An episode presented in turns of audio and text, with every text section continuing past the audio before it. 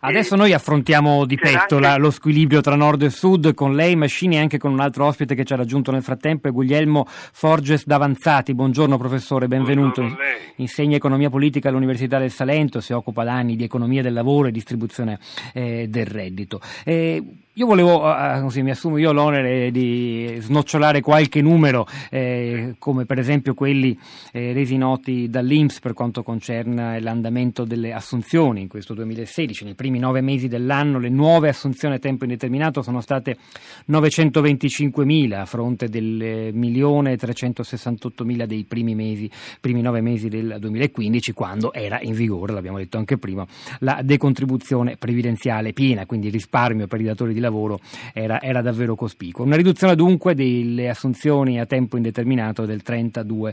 Eh, eh, si potrebbero guardare anche altri dati, eh, l'altro dato che salta all'occhio è che nello stesso periodo sono diminuite le assunzioni a tempo indeterminato, sono diminuite anche, diceva l'ascoltatore che ha chiamato a prima pagina, rispetto ai primi nove mesi del 2014. Ora questo forse qualche dubbio sull'efficacia della misura della decontribuzione totale, qualche dubbio in più lo mette, non so se l'ascoltatore avesse ragione. Nel frattempo continuano ad aumentare eh, gli strumenti che stavano diciamo, al polo opposto di un contratto a tempo indeterminato mercato e c'è quei voucher che sono anche plasticamente la rappresentazione del lavoro che più precario non si può e che hanno, subito, hanno, hanno visto una crescita del più 34,6% eh, di biglietti, di voucher venduti rispetto allo stesso periodo del, eh, del 2015.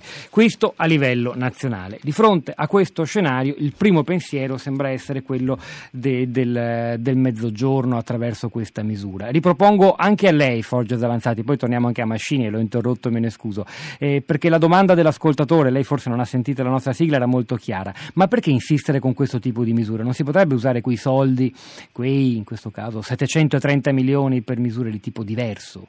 Assolutamente sì, io direi che il, il Jobs Act, il decreto Poletti, le, le contribuzioni sono rivelate provvedimenti totalmente inefficaci. Totalmente addirittura? Ma direi proprio di sì, consideri che il numero di ore lavorate complessivamente in Italia attualmente è maggiore con i voucher che con contratti sia precari sia a tempo indeterminato ad oggi. Quindi il Jobs Act a fronte alla propaganda governativa per la quale doveva introdurre maggiore stabilizzazione dei contratti di lavoro in realtà ha prodotto un incremento esponenziale della precarizzazione del lavoro e i voucher sono la, la, la, punta estrema del processo di precarizzazione del lavoro.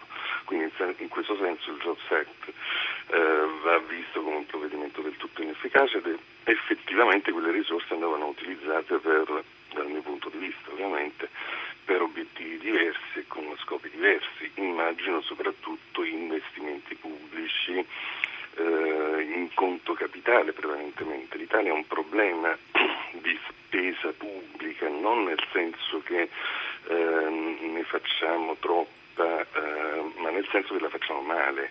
Facciamo troppa spesa pubblica in conto corrente, pagamento di stipendi, sussidi, eccetera, e poca spesa in termini relativi in conto capitale, cioè in infrastrutture, opere pubbliche e quant'altro. Cioè gli investimenti pubblici fondamentalmente, soprattutto se destinati alla ricerca scientifica e alla, alla produzione e innovazione, sono il principale driver, principale, il principale motore della crescita economica. Quindi direi in conclusione che il Jobs Act si è rivelato un provvedimento del tutto inefficace.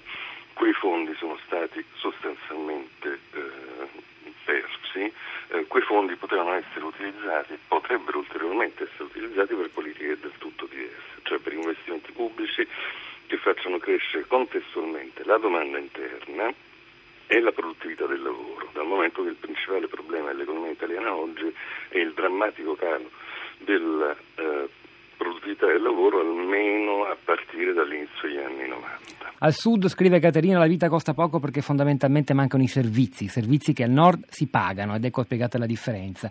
Affermare che la vita costi poco in termini di consumi non equivale al fatto che si viva bene, se per citare solo un paio di servizi primari mancano asili e scuole. Invocare il ritorno delle gabbie salariali non è assurdo, eh, si punta invece coraggiosamente, è assurdo, si punta invece coraggiosamente a uno sviluppo socio-economico importante per per il Sud, ma per questo ci vogliono interventi strutturali veri, quelli di cui stiamo parlando. È lunghissimo il messaggio di Caterina. E, Forges Avanzati, riprendiamo il filo da lei. Insomma, abbiamo capito che avete opinioni diverse, lei e Mascini, sul Jobs Act e decontribuzione e poi gli ascoltatori si faranno la loro idea. Quanto invece a questo problema, è indubbio che se si va a guardare il paniere di beni essenziali, il costo della vita a Caltanissetta, dove era ieri il Presidente del Consiglio, o, o a Milano, le cose cambiano certamente, affitti, prezzi delle case se si devono acquistare, altri beni essenziali. Eh, allora, guardi, la ricerca più rilevante eh, in tempi più recenti su questi aspetti è stata, fatta, è stata presentata al Festival dell'Economia di Trento a giugno scorso da Ichino, Moretti e Boeri, eh, che hanno quantificato un salario ideale, diciamo prezzi eh, più bassi al sud, facendo esclusivamente riferimento al prezzo delle abitazioni. Se eh, guardiamo a un paniere più ampio di beni di consumo, non abbiamo nessun riscontro empirico che ci porti a dire che il prezzo, che il livello generale dei prezzi è più basso al sud. Faccio soltanto un esempio. Eh, lei sa qual è eh, la città italiana nella quale i prezzi dei prodotti di abbigliamento sono più alti? È Reggio Calabria.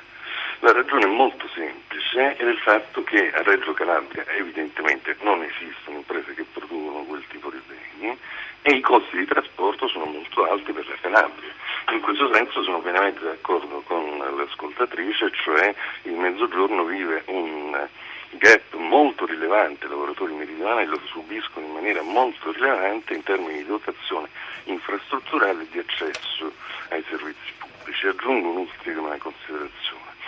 Politiche di ritorno agli anni 50, le gabbie salariali, anche se il termine è scomparso nella letteratura scientifica, si parla di differenziali retributivi su scala regionale, ritorno a una condizione anni 50 significa accentuare la linea deflazionistica nella quale siamo e significa comprimere ulteriormente la domanda interna e quindi generare ulteriori effetti a catena di cui si parlava prima di eh, riduzione dell'occupazione anche nel mezzogiorno. Quindi mi sembra una proposta assolutamente irrazionale sul piano della teoria economica.